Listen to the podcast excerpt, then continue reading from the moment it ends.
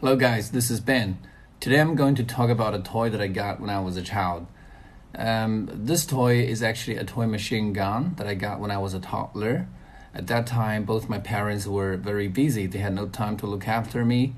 So I went to the countryside and stayed with my grandparents uh, where there were no places to buy toys.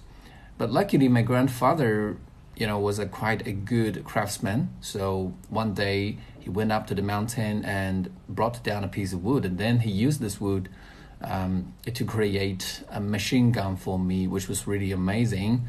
Um, there are a couple of things that I'd like to talk further about this toy.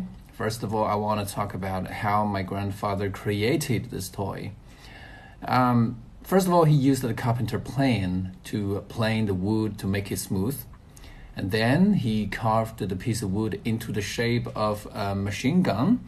And after that, he created all the details, including the gun sight, magazine, shoulder stock, and the trigger.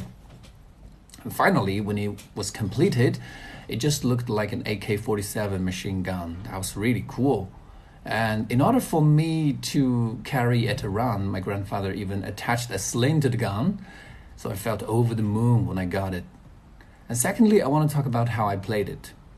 Ever since I got this piece of toy, I just couldn't take my eyes off it. I carried it with me all the time. I showed it to my friends. They all got wild by it. Um, when I went to bed in the night, I even put it in my bed.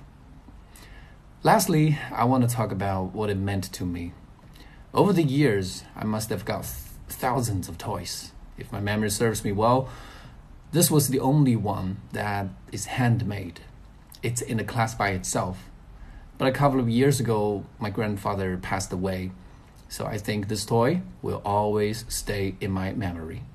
And this is the toy that I want to share with you today.